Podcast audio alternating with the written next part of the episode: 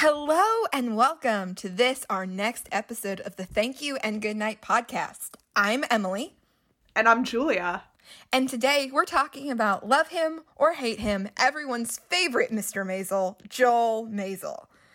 On today's episode, you're going to hear a lot from us about his relationships with individuals like his parents, his relationship with Midge, his relationship with Penny and Mei, and him himself, like we've done with all of our other characters so far. And fair warning for all of you listening at home who don't know our biases, Julia is definitely Team Joel, so get excited to hear her fangirl. It's gonna happen and it's gonna be in full force because I love this man. So sit back and enjoy our next episode as we talk about the marvelous Mr. Maisel.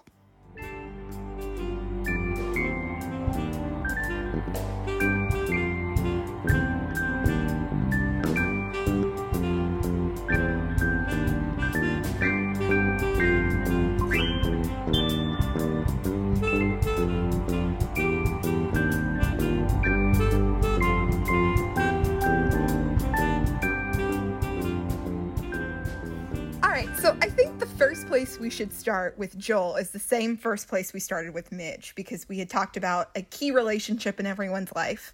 The first key relationship, really, in a lot of ways, is the one with your parents. And as we kind of hinted in the Midge episode, Joel and his parents have interesting relationships. To say the least. Let's just put it like that. And his relationship with his dad and his relationship with his mom are also very different beasts. So I think we should start with First of all, is he a mother's boy or not? I mean, I think he's definitely a mama's boy. Um, it like that much is evident. Um, and I think one of the reasons why I specifically say this is because you can really see how at odds he is with his father at all possible times.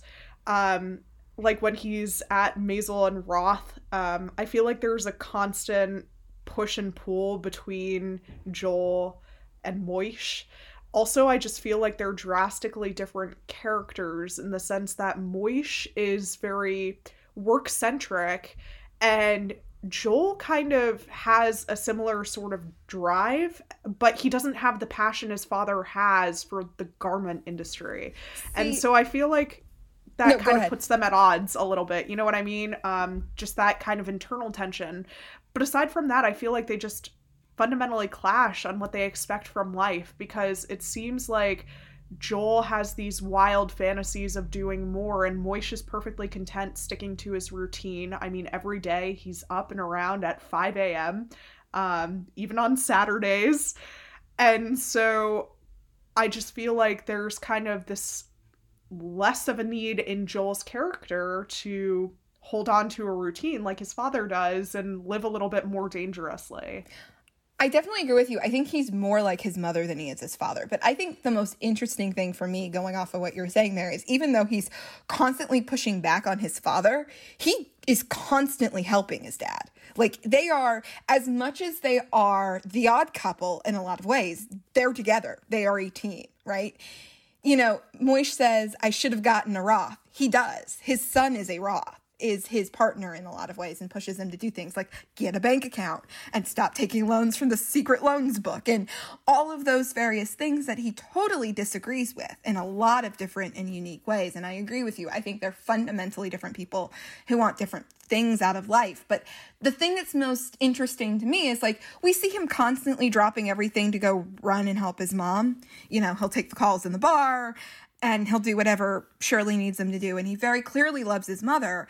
And I think he would say, I, I definitely am closer with my mother than I am with my father. But I think looking at the way that the show has shown us so far, he is deeply in a relationship with his father and he's close and they do share if not if not a worldview and truly not a this is the industry I want to do view. They definitely share this I have a goal and I have a vision of what my life is supposed to be, whatever that vision of life is supposed to be. And both of them have gone after it, right? Like Moish tells us, you know, he didn't want to be his dad selling pickles on the street in a push cart, right? So he created this factory, right? That's what he tells it. Moish did all of that, raised his kid the way he wanted his kid raised, has now gone out in Queens with Shirley, and the two of them are happy. As hmm. happy as as happy as anybody could be torturing the Weissmans into eternity. Um I I have comments, but we'll save those for the Weissmans episodes. Um but like he's got this is my worldview, and his worldview is I live by this routine. And Joel's worldview is I think different. It's I want to open a club. I want to do something of my own. It's that similar kind of drive. It's just for a different purpose and a different end. And I think that for Joel, he's realizing there is a routine to his life. It's taking care of his kids and supporting his ex-wife and trying to move on with someone else because he's aware that what they had in the past he's never going to get back. Right. And so it's time to move on. Right. No, I mean, I definitely agree that there was a lot of enterprising and entrepreneurial nature of Joel Maisel's character for sure. But I think one of the things to consider as well, and the fact that he's such a mama's boy, is you know, when we see him at home, for instance, when he moves back home after his st- stint of moving out with Midge, living across the street with Penny Pan, you know, basically the same life, but Methodist. Um, and then, you know, ending up at home. Shirley really seems to be the one who's the big caregiver, the one who's constantly babying Joel um, and, and taking care of Joel. And so I also kind of have to wonder if this is why he has certain perspectives of women that he has, if that makes sense, because his mother really allows him to um sit back and just kind of like take it easy in a way mm-hmm. um and doesn't have too high of an expectation for him and in a sense i think that's both a good and a bad thing for him because he really sets high expectations for himself and wants more than the kind of cookie cutter life that he's always lived. But at the same time it's also like he probably has the similar expectation that a woman in his life is going to you know do what he needs them to do for him at all possible times um, and i think shirley kind of enables that and that might be potentially why we see at least in the outside of his interactions with Midge in the pilot episode, why they are the way that they are. Um, so he can, you know, maintain some semblance of, you know, being the man in the house. And it, it's come through his roots of being enabled by his family. Um, but but I feel like that kind of is something that you know breeds a little bit of this kind of sense of toxic masculinity from his mother's end because she she really you know he's a mama's boy and he really allows Shirley to to take care of him in that sense.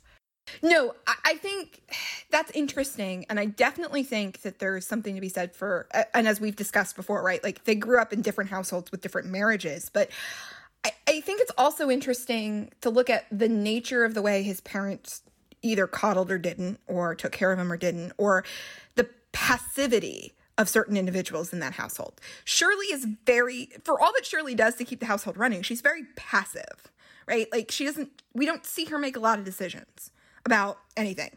Right. Aside from the finances, how she accounts, how she does okay, her bookkeeping. Aside, aside from the, the special loans book and where they hide the secret money with her little maps and the fact that half of her accounting system is in ancient Aramaic, I will grant you that. But like even then, it was probably like Moish needed help, and he's like, "Shirley do this for me." And then it got to a point where he's like, "Why did I even ask for that?" Right? Like it's clear he doesn't use what she does. He just pays whoever comes to like audit them off. Like that's clear. like it's it's not even like what she does is really that helpful. I mean that's anyway. But my point being like there's this like I, and I think that that's kind of this idea maybe that Joel had, right? Like women his mother took care of him, right? His mother took care of his father. There's a level of passivity, right? Like things happen and you just go along with it or you do what you can below the surface to support it, right? And I, I think that that's kind of a different relationship than what you see in the Weissman household. Like, even though Rose is acting as if Abe's the one making a lot of the decisions, there's no illusion in that household that Rose is passive right? If anything, Abe is far more passive in what we've seen than Rose is, right? He's just kind of there.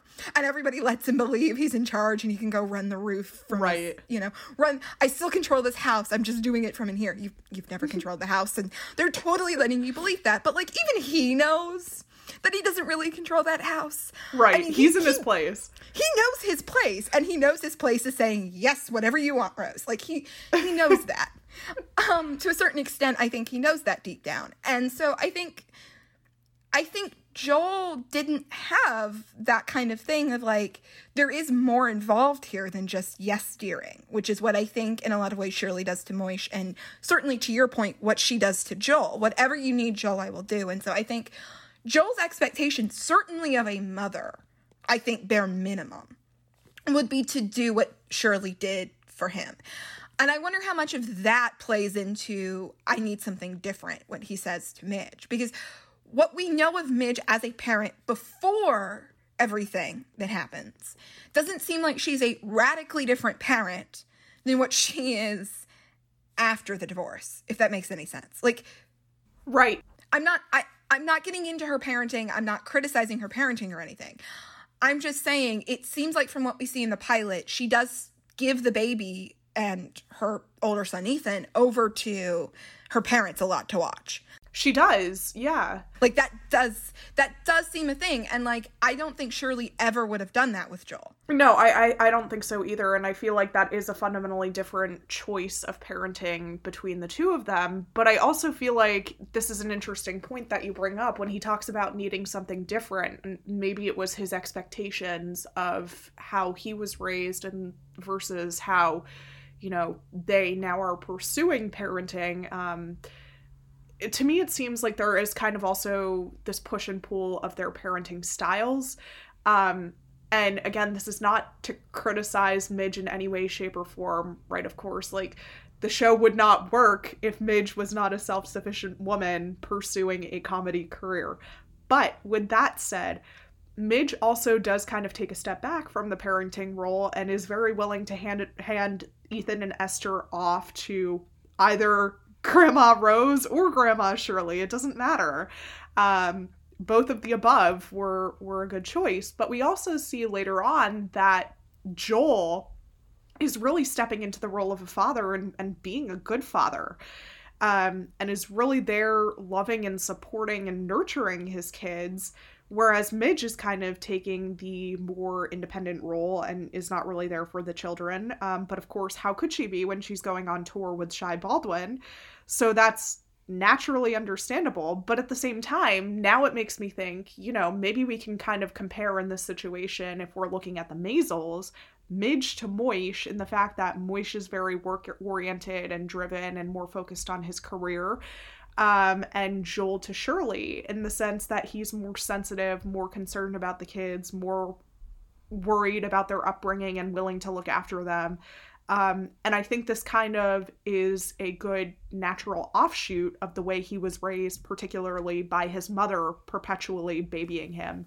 I mean, the right. way he loves these kids is just like unparalleled. You can easily see how much he loves his children and how much he wants to work on being a good father and being there for them. Right. And I don't want to get too far into the conversation about are they good parents or not. I think, I, I, but I do think part of the reason why we have this conversation and why everybody's so critical and mom shamey is we don't have examples on television of women fulfilling the traditionally masculine father like role, right? No one on television really criticizes male fathers who do their jobs and go off and leave the kids with the mom all day, right? Because our our societal view of how child rearing works is that women raise the kids, dads go earn the money.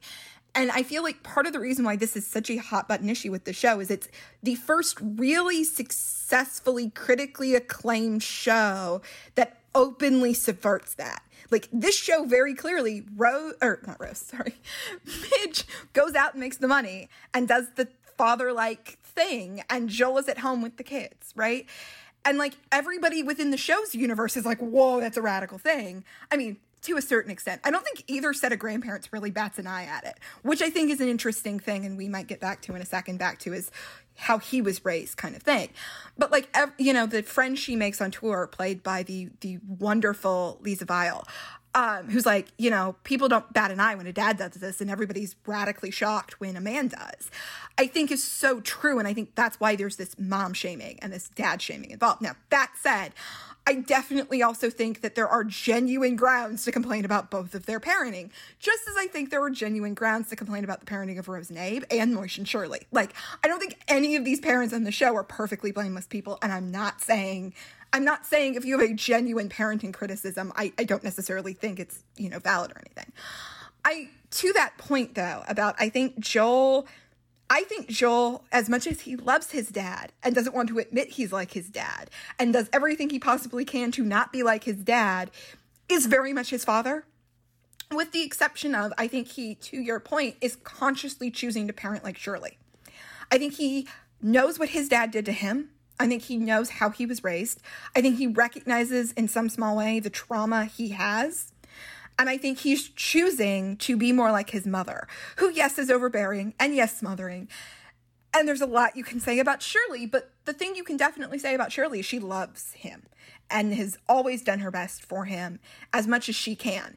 And whether that's a good best or a bad best is debatable, but it was it was what she could do and what she did at the time and I think he's implementing that just as much as I think to a certain extent Midge is parenting her kids like her mother did her, right? Like I I don't I think as much as Midge thinks she was like her mother and tried to implement and copy her mother, I think she kept that idea of parenting right? This idea of like loving and supportive, but also very much like we're doing this at this time and this at this time is exampled, I think, most brilliantly in that conversation when uh, they're on the phone and Midge is in Miami and Joel and the kids are back in New York and her parents are in Florida and they have this conversation about you should bring the kids down. They're not going to get the Catskills they they have to have this routine and all of these things and all of these friends and all of these social things. And like for midge every time we hear her talking about the kids right it's the schedule.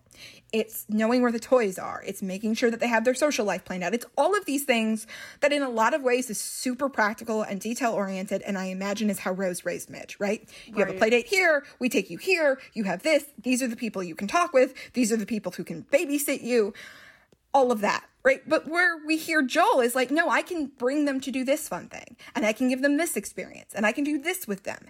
And no, they don't have to have a perfectly set order. They're five and younger. Like they'll be totally fine if we don't go to the Catskills. They're not going to remember, right? Like, or they don't need to go to Miami. They'd rather go to the game. They're five, right? Like, it's this understanding of them as people and them as individuals that are not saying that Midge doesn't have that. I'm, I'm not saying that. I'm just saying like it's a different way of approaching the parenting. Midge is like, if I have everything practically in place, then it makes it easier for them and they can have a nice time and enjoy things. And Joel comes at it from a no, let's start with experience and love, which I think is how Shirley raised him.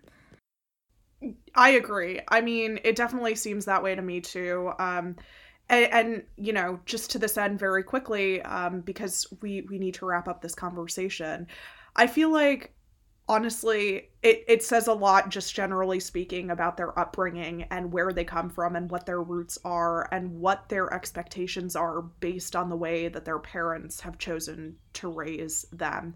Now naturally um, again you know there is that question of good parent bad parent um, but in every situation, every parenting style has its flaws, right? You're not going to make everyone happy, but I think they're doing the best that they can as parents and really are trying, given their circumstances, to make things work because they really are dealt a bunch of trials and tribulations within their relationship.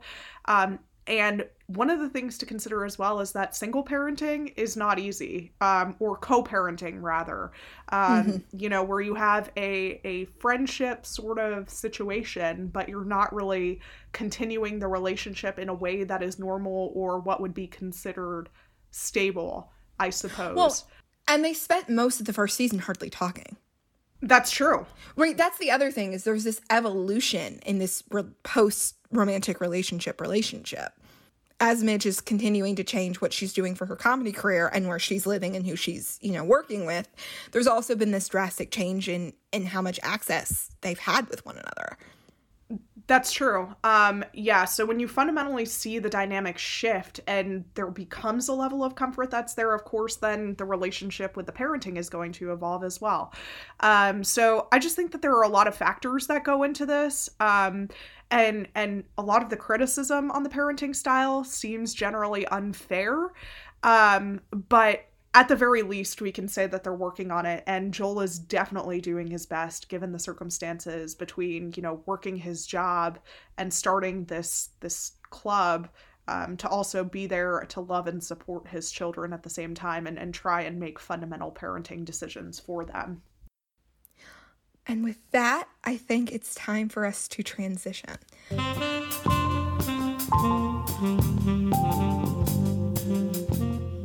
Okay. As much as we hate the fact that every television show can be boiled down to romantic triangles and plot lines, at the core, everyone who watches a TV show does get invested in relationships. So I think the next place for us to go is to talk about the three relationships we see. There's Joel and Penny, there's Joel and Midge, and there's Joel and Mei. And I say that specifically because I think that there's kind of this continuum of women that we see him in relationships with and a continuum of relationships. And I personally see it on that line. But because I know your team, Midge and Joel, I'm going to let you start on this question. Go ahead. Okay. Um, so this is like my moment to shine, clearly. It's what I've been waiting all of my what three seasons of Maisel for, I suppose. Um, I kind of want to start off with the way that Midge and Joel's relationship seems at the outset. Um, and I've I know I've mentioned this before, but everything seems so perfect. Things seem so right in their relationship. They seem to have everything together. You know, Archie and I thought you were a great couple. Exactly. Um, and, and so it seems pretty watertight.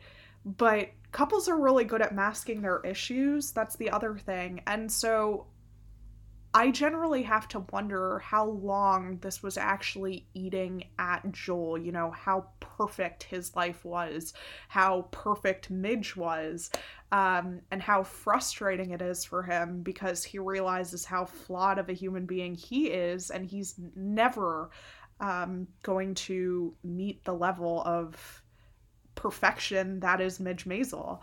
Can um, I just um, say I have one unanswered question from the pilot that still is bothering me, and it's to that? your point here. How long was the affair? Yeah, that's what I want to know too. Seriously, to me, it's long enough that Penny Pan gets emotionally attached. Yeah. Well, to me at first, I thought he was lying. At the, like the very first thought I had was he's lying. He's just not happy in his relationship. Like the reason why he said this is because he just bombed and he's feeling very self-conscious and he feels like he can't make her happy because you know one of the first things he says uh like in a flashback that we see uh, when they're dancing together and i don't remember particularly what episode it is but but they're together at a some sort of college dance um and Midge is with another man, so you probably you you probably know the sequence I'm referring to at this point. I think it's in the last episode of the first season. It might be, but yeah. I'm not. I'm um, I'm not sure, and if I'm wrong, I'm cutting this out. but fair, but um, so Joel says, "I made you laugh," and he goes, "I always want to make you laugh," or something like that along those lines, and so you know, you can see how fundamentally important it is for him to be funny, to have this role where he can make his wife, or then at the time, his love interest, um, laugh or smile or keep her happy or, you know, whatever. And it felt like a moment of vulnerability or weakness that night that he bombed. No one was laughing. Everything was going awful. His joke about Ted the Moth, which was Midge's joke, fell totally flat because it was only funny when she did it. Um, and so I think he kind of had this realization that night. And that's that's why i thought he was lying at the outset. Now of course we know that he wasn't lying that he did actually blow up midge's life because he was in fact having an affair. But i too would love to know how long that was ongoing because to what end was he unhappy? And for how long and for what reason was he unhappy in his relationship with Midge aside from the perfection that we see. Well, now, I think I think to your point, and maybe this is just how I've read the character as the characters evolved. I didn't at the time see it as a lie, and I I, I don't think I think for all of Joel's faults and flaws, I don't think maliciousness is one of them. There are a lot of people I could see in the Maisel universe lying about something like that. He's not one of them.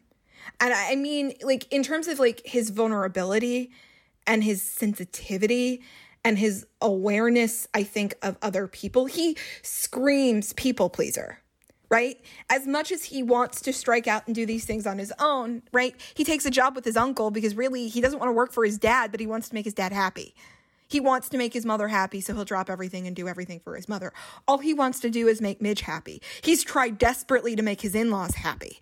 He's he he const he makes he tries to make Archie happy and Archie's life easier. He he's just desperate. I think he says I'm desperate to be forgiven, right? I just want to be forgiven at in, in that episode, the Yom Kippur episode in the second season, when he gets drunk, right? I just want to be forgiven.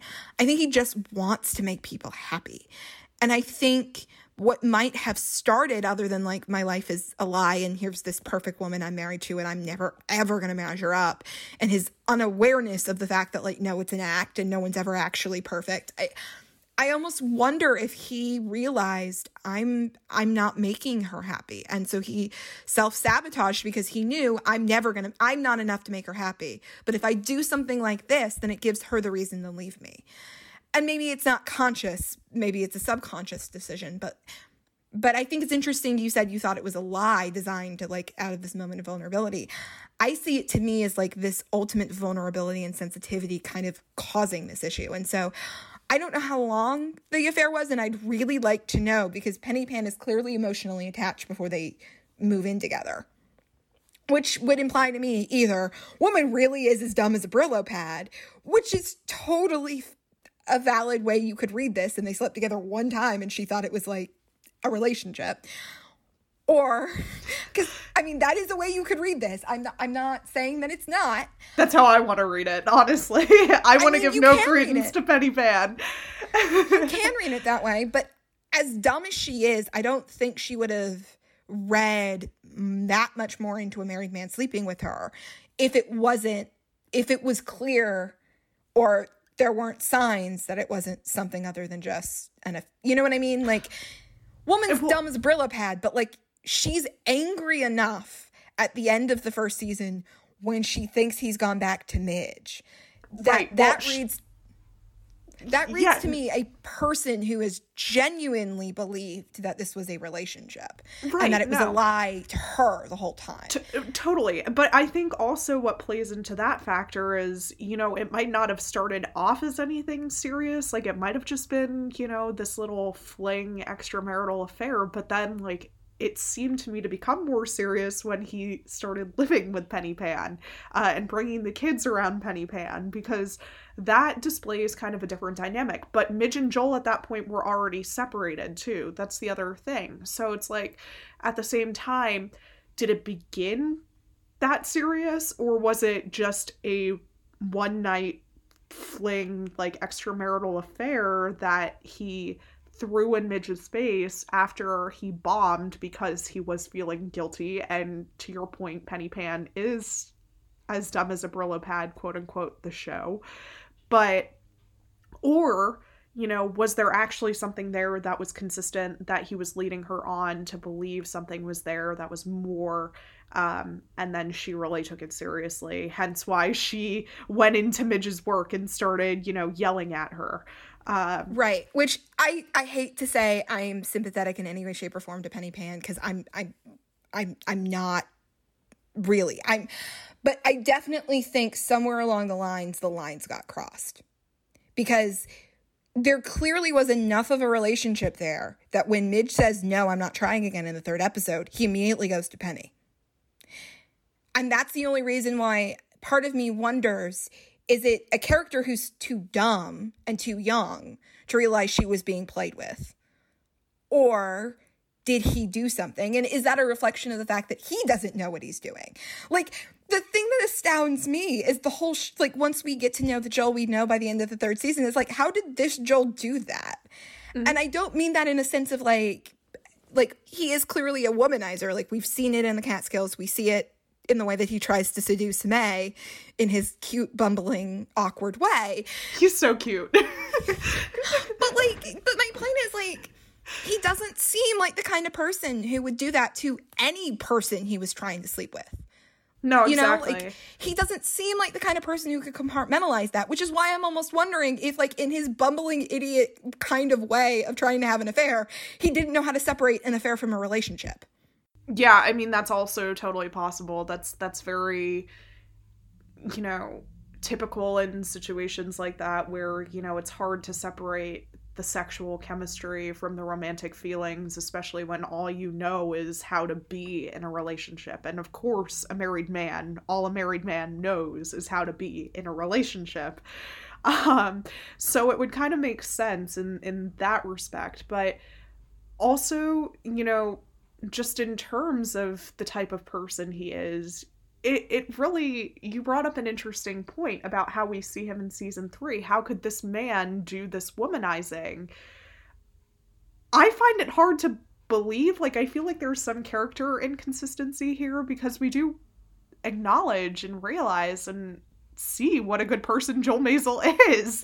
So that's what's kind of so frustrating about this. And to a lot of people's points who are listening who are very anti Joel, yes, he messed up big time. He took advantage. He did not appreciate what he had in his life and he was very quick to dismiss it. But I don't think that makes him, you know, irredeemable. Um, I think he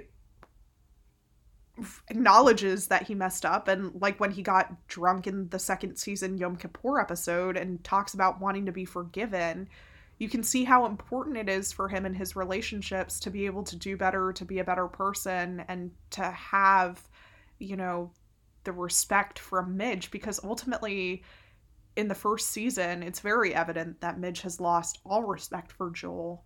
You can see that. And so at this point, it's just about building up that respect again and hopefully getting to a point where they can speak um, rationally with one another. But I also think that it's important to note that to that end within the second season, we really see Midge starting to come around um, with that phone call in Paris, which I always bring up because that for me is the turning point in the relationship where we're like, okay, Joel is really a good person. He loves her so much. And, you know, this love is definitely unparalleled between the two of them. And they want each other, they want to find their way back to each other, but it's not appropriate for them to be with one another because of what happened.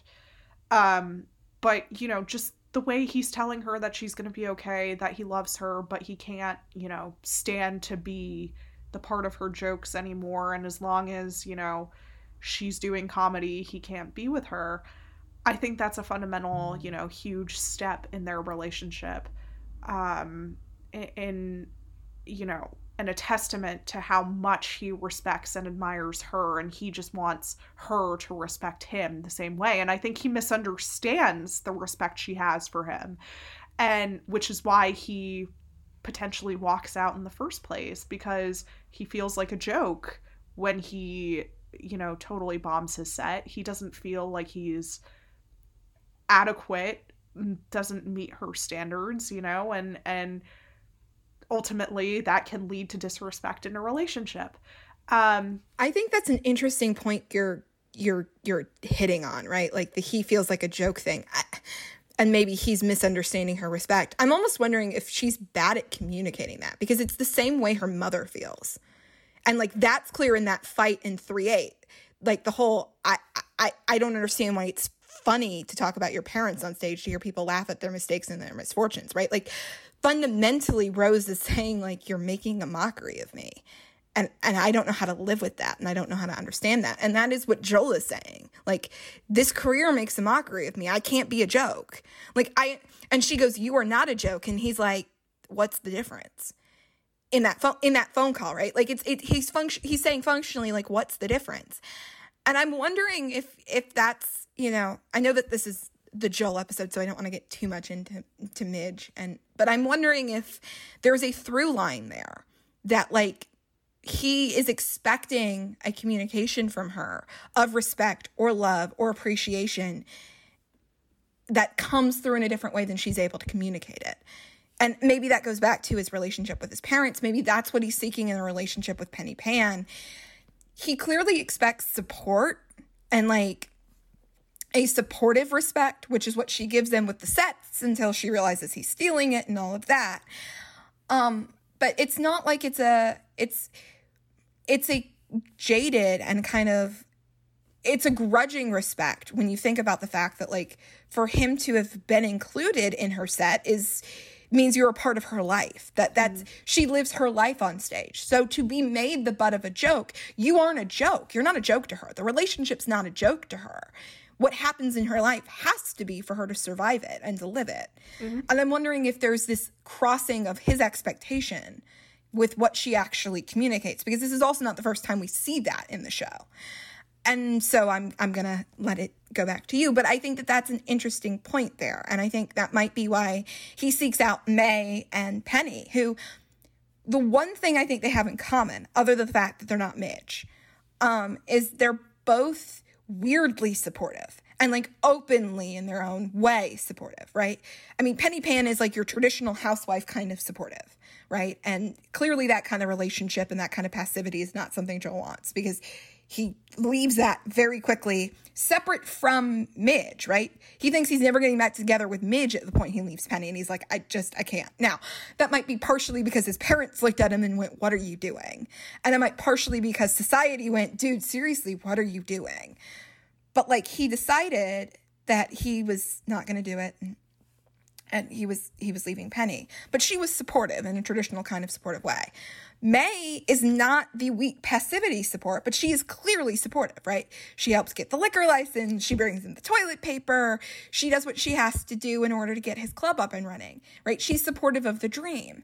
And by the time he gets to Mei, after going through Midge and realizing what it means to be with a strong, independent woman, and like, I need to back off and respect you. And after he goes through his own weird freaking out phase, because that is what he does, and he is a man of his time, and misogyny always rears its ugly head, because toxic masculinity is an evil that needs to be destroyed.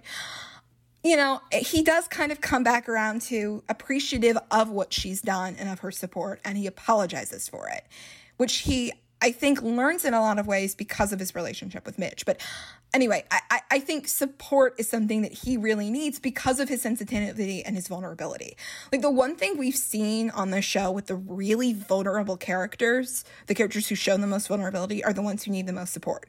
Midge is vulnerable in a lot of ways. She needs Susie. She needs Joel. She needs her parents, right? She needs someone there for her. Joel shows his vulnerability and oftentimes he isn't necessarily seen having someone there, right? Abe is vulnerable and sensitive, and we constantly see him being bolstered by Rose, and vice versa. When Rose has her moments of vulnerability, Abe is right there. And there's always someone there for Midge, and there hardly ever is for Joel. And I think, I, I, I don't know, I think that is a long winded way of saying, I, I think he sought out in these other relationships a kind of support he may not have necessarily felt. And maybe that's what he means by I need something else, right? I need a different life. Because I think that's an interesting conversation to have, right? They have this fight. Did he actually go and leave and live a different life, or did he just move across the street? Right. Now I have to wonder, you know, to to the end of Mei because I feel like we need to unpack Mei a little bit before we kind of get into this idea of did he just move across the street or, you know, did he you know, was he living a totally different life?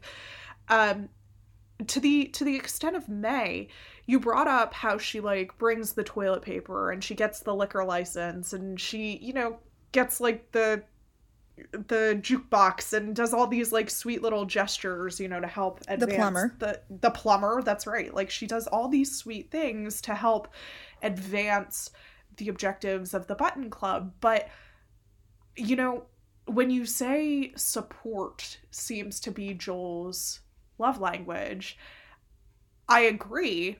But I fundamentally fail to see the difference between the type of support that Mei offers and the type of support that Midge was offering.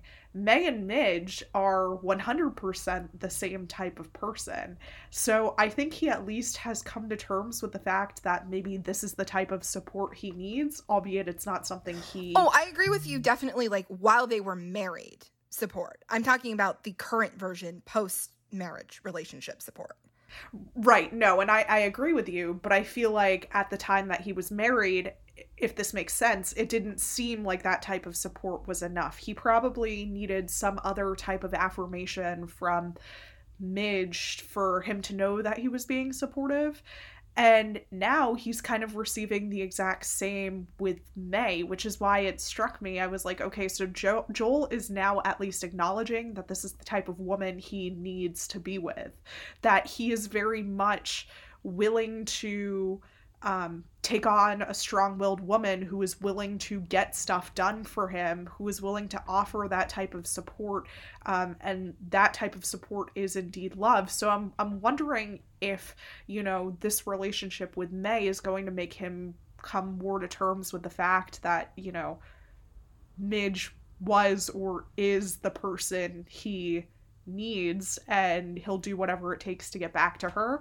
Um, now, obviously, that's just like the team Joel person in me being really optimistic about them getting together again. But I feel like at some point he's going to have to confront this issue because we've already seen a little bit about Mei and Midge going at it with one another very briefly in the Button Club about Mei saying she's going to be a doctor and Midge saying she's, you know, on tour with Shy Baldwin. She's a comic, blah, blah, blah.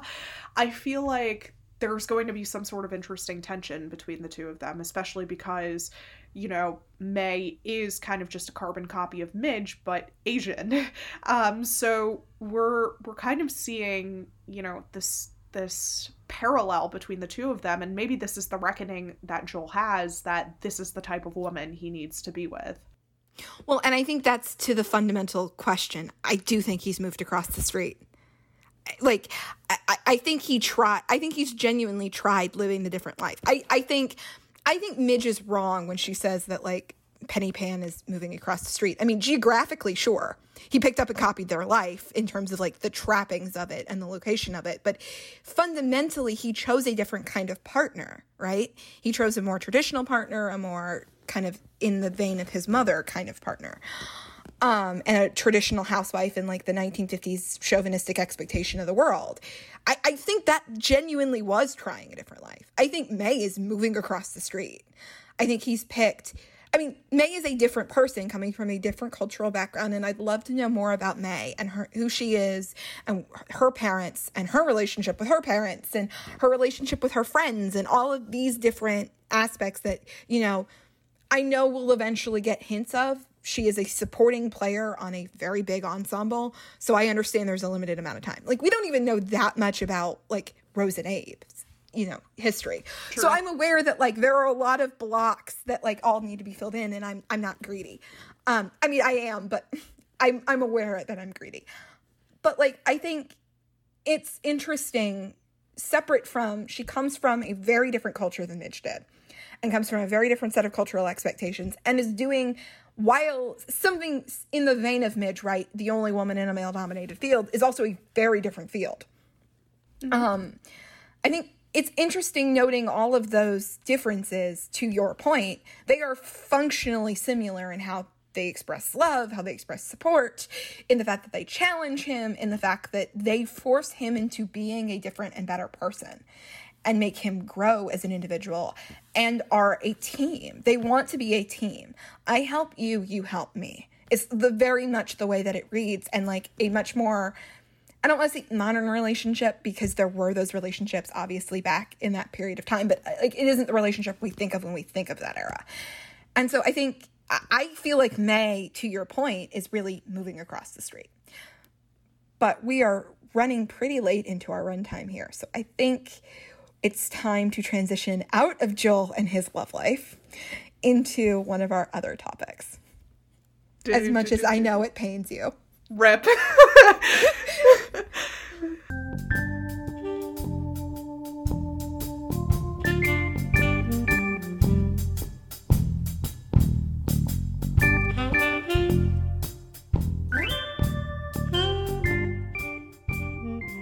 okay. So our final topic is Joel's relationship to comedy. Now, we find this particularly interesting because there are so many historical players that are tying into this, and I know that Emily and I are both absolutely itching to have a little bit more context and a little bit more um, insight into what Joel's relationship is to comedy, i.e., where he got his beginnings, how he got into comedy in the first place, and kind of what allowed him to even think that he was funny because he really is kind of this anti funny character on the show. So, Emily, if you want to go ahead and take it away, please be my guest. Yeah. So, in line with our other historically oriented or larger conversation questions, I think one of the more interesting things for me looking at the show structurally is how Joel plays the like straight man role. So, you know, in a traditional comedy setup, for those who aren't necessarily familiar with comedy terminology and tropes, you know, you normally have one plays it down the middle, straight line kind of character, and everybody around him has eccentricities or foibles or comedic things. And really during the 1950s era, you see a lot of that kind of comedy, right? Particularly with screwball comedy. You either have everybody's cuckoo lander, to use a, another comedy trope, or you know, you have a straight man and you have the people around him. And it's interesting given the fact that we see him imitate Bob Newhart, who kind of had a similar, you know, deadpan straight kind of comedy style. Um, literally to the point that he, you know, steals from Bob Newhart. To see structurally, Joel is basically the straight man on Maisel. Now, in a lot of ways, Rose plays a similar function, but I would make the argument, and this is why I consider Joel the straight man of the main six in the ensemble him, Susie, um, Midge, Rose, and Abe. He's the only one we don't ever really see with an eccentricity, i.e., breaking down in the street. It'll never or, not be funny. right right like he doesn't he's funny but he doesn't get these larger moments where he gets to do these things right? He doesn't get a breakdown in the boardroom or a breakdown in the temple or a breakdown in the street right? You know eh, she's sarcastic and dry. So is he but he then doesn't get to you know scream at shirley which honestly i feel like justice for joel he needs to be able to scream at his mother seriously he needs it I can't imagine. ASP, please give us a fight between Joel and Shirley. Please, we beg. like, I'm just going to put a pin in that conversation, but man, boy needs that. But he plays this very, like, he moderates everyone around him, right? But he moderates his parents, he moderates Midge, he moderates his in laws, right? Like everyone around him gets to do fun things while he just, you know, is carrying a lot of the weight of the show on him, like dramatically, dramaturgically. Um, and that kind of is one of the interesting things about the comedies of the time is that that's kind of one of the sitcom structures was kind of this like you know leading man in a straight role while he had you know the crazy wife or the crazy neighbors or you know all of these different takes on it obviously there are different comedies from that era but you know I, I think it's interesting how formulaically you know, Joel just doesn't like steal within the context of the show from Bob Newhart. Like formulaically, he's stealing from those comedians of the time. And it's just one of the interesting ways, intentionally or not, in the show's structure, you see this melding of like the original era it's taking place in and the current era of the show and the form of the show which of course, noting he steals from Bob Newhart, as we have multiple times now, leads us into all of the different real comedians we get name checked in this show. There's Bob Newhart, there's Lenny Bruce, there's Moms Mabley. There is another one. I'm trying to think. Who else? There's another one I'm blanking on. And the internet's the internet's gonna kill me for not knowing it. This is embarrassing, but it's fine.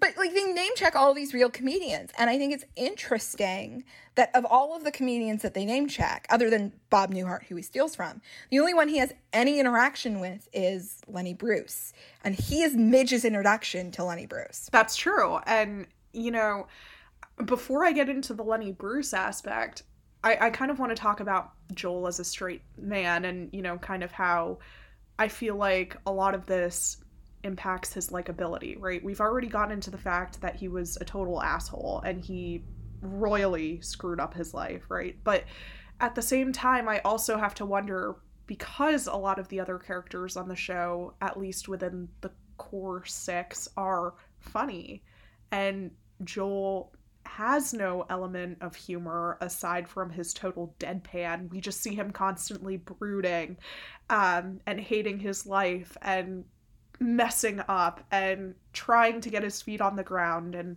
um, pining after his ex wife. Um, I feel like that in turn sort of impacts his likability on the show and god bless poor michael zegen for being called loathsome time and time again and what have you etc i feel like people take to heart the fact that in a show which is meant to be largely a comedy he is the aspect which is unfunny and and that definitely kind of derails, I guess, the comedic um, uptick of the show. Now, to the end of this, you know, being a period piece in which we name drop so many different comedians like Bob Newhart, Lenny Bruce, Moms Mabley, etc., I really have always fundamentally wondered why Joel had been so into comedy in the first place? Is it because he realizes how unfunny he is and so he has been striving to be someone that he's not, to take a different turn on his life? Or was it something else in his life that influenced his comedy interests? Now, we know that Joel took Midge on a date to a cabaret club, I guess, um, to see Lenny Bruce, you know, perform his his stand-up act. And so I think it's interesting kind of how Joel is the one who really gives Midge her introduction to Lenny Bruce, but ultimately is not the one who is able to, you know, rub elbows with Lenny Bruce. Is that the right phrase? I don't know. Um No, I I definitely get what you're saying and I I do think it's interesting that I, I think in two in two separate and distinct periods, Midge is introduced to comedy because of Joel in this weird way, the gift of Midge's comedy really is given to her by Joel. Because the first thing we see is this exposure to Lenny Bruce, right? And the fact that clearly a large part of their courtship are going to see these comedians, right? He takes her to the Copa for their anniversary to see a comedian, right? Like before the split, it's he who's introduced her to this world. And I think I think you make an interesting point. Is it because he isn't funny and he wants to get better? Or is it he wanted to do it? He knows he's not enough, but maybe thinks that just being in this world is enough to give his soul what he would have gotten if he was the one on stage. And we know it's not enough because it becomes clear in the pilot it's not enough. But, you know, as somebody who is totally not dramatically or acting or any of the fine arts talented, I love theater. Like, theater as you know, and as these people are about to find out, is like I, I I will go see anything just because being in that room and seeing it feeds my soul. Like the creativity of it and the art of it feeds me. And I'm wondering if that's a similar thing for Joel. Joel knows he's not good enough to get up there and do it, but he wants it anyway. He needs it anyway. And so I, I think that that's an interesting point you make there. And then obviously the second gift of comedy is Midge gets up and does her first set when he dumps her and I think I, I think that's also interesting, right? Here's here is someone who is so much better than he is at what I think he's always wanted to do his whole life, really. And I think that's interesting. Why did that man want to go into comedy? It's a very good question we don't have answered. But here's this dream that he's had that he can't do. But here's this woman he introduced to it who can. And I'm wondering if as the show goes forward and Midge becomes more and more successful in it, he's already very proud of Midge like clearly, right? Like telling the date he's with when she's doing the telethon, that's my wife. Right, like sticking up for her at the Yom Kippur dinner. I've seen her; she's good. Right, like he's incredibly that bar that bar brawl at the gaslight after the fact from the, the from the hecklers, where he when he punches the out of the guy. Right, like he's done all of these things to be incredibly proud and incredibly supportive and i'm wondering if as the show goes forward if he's going to see more and more of her success in a small way as his not saying that it is, but saying I'm wondering if like the same sense of like he had to be around these comedians, it's why he's opening this club.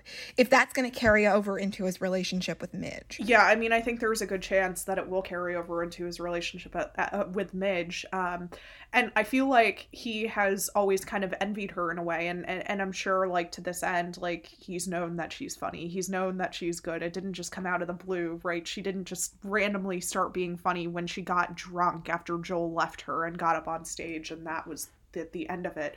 She's she's probably always been funny and he's probably always admired that but also envied that because you know she could successfully live his dream and i think maybe he realized that at the outset too. But I think just in terms of Midge being on the up and up and the, and the rise of her career, um, I have to wonder as well now that Joel has started the Button Club if his relationship with Midge is going to do anything to the Button Club's success because as Midge continues to rise to stardom, of course her connections are going to grow and expand and become, you know, infinite compared to what Joel could ever possibly have. So I'm wondering, you know, to the end that he is always supported and he's even, you know, as they're co-parenting and now are kind of friends, um, if there is going to be some support that comes from her in the way of his enterprising, uh, in which he books comedy gigs at his club and ultimately makes this little, you know, dive in the middle of, of Chinatown like a, a successful venture. Which I also think it'd be interesting to see what kinds of comedians the show chooses to book or not book. Because here's another place where the show really does populate the world with comedians. Like they use real names and I think that would be an interesting thing to see who does Joel get? What is the level of Joel's success? I think you could really easily place by naming a real comedian. Like, what is the level? And I would wonder, given the Lenny Bruce connection, particularly as we get later and later into what will be really Lenny Bruce's unfortunate demise, if if almost in a way of repaying Lenny Bruce for what he did to help bring her back from career death if Joel becomes a part of that. Because, and I just say this in terms of like a full circle kind of thing, right? Like Joel introducing Midge to Lenny, Lenny saving Midge. It would, it would be a full circle kind of moment if Lenny becomes involved in Joel's enterprise in a way that helps him. I, de- I mean, I desperately want to see that because I feel like Lenny Bruce was so formative in Midge and Joel's relationship, just generally speaking, that now it kind of would have an element of um, natural transition for Joel to sort of develop a relationship with Lenny Bruce. Um, obviously, not what like the one that Midge has with Lenny Bruce, because there is undeniably some sort of sexual tension um, from Lenny to Midge, um, but I don't necessarily know if it's reciprocated. But to the end of Joel's relationship with Lenny, I would love to just see them, you know, interact in some way, shape, or form, see if Midge will book him at the Button Club, and then kind of have them speak because I feel like there's so much that they un- unpack with one another. And I would love, honestly, to see a very real, down to earth conversation between Joel and Lenny, kind of about you know, when he and Midge were dating and they went to see Lenny um, perform, um, because I feel like that would kind of open up the backstory a little bit more and put into perspective some things in terms of Lenny's relationship with Midge and Joel's relationship between the two of them because we clearly see we can have a perfect triangle here. Not necessarily a love triangle but something that is well rounded and holistic that we we have kind of a the roots for a relationship there between the three of them that, you know, could patch up Midge and Joel or make things make sense within their relationship as friends or, or what have you. Um, so it would be really interesting kind of just to see a development between Joel and Lenny Bruce as some sort of like um, friendship, especially when we know that, you know, as Midge's career is continuing to rise, Lenny Bruce's is falling and falling and falling and falling and it's already been alluded to by ASP. Um, so there's no way. It's like it's inevitable. We know it's going to happen, but I'm wondering if there's some way that we can just see a glimmer of hope for Lenny Bruce in in his potential relationship with Joel. The one thing I will say before we wrap up here, because we're getting definitely close to the hour time for this podcast for the day, is I think one of the interesting challenges that the current shooting and filming environment we are in has created for this show, which is known for its thousands of people involved in every level of the production, is the fact that clearly you can't fit 850 people in an airplane hangar anymore. And so, what I would like personally to see them do in response is to fill in some of these gaps that are missing with the people that they do have on the canvas. Because, to my earlier point about there's stuff we don't know about Mei, there's stuff we don't know about Joel. There's stuff we don't know about Lenny and the way that this universe of Maisel is dealing with money. There are a ton of stuff we don't know about Abe. You know, it'll be interesting to see, given the current environment, how they're going to address the fact that the show does have to structurally change. And so I personally, to that point, kind of would be interested in seeing them filling in the gaps because you you can with the people you have on campus. You know, I don't know. I clearly don't write the show. Although um, we wish I, we could because we have some very interesting fan theories. um, which we may or may not address later as the show as this podcast continues. But anyway, I, I think to your point, the three of them have this interconnected web that the show has laid down but hasn't explored, and it'd be interesting to explore it. So with that, we're going to wrap up here. Tune in next time when we discuss everyone's favorite papa, Abe Weissman it'll be really interesting. Um, we have a lot of thoughts about his political beliefs, so we're gonna tackle that and all that it is.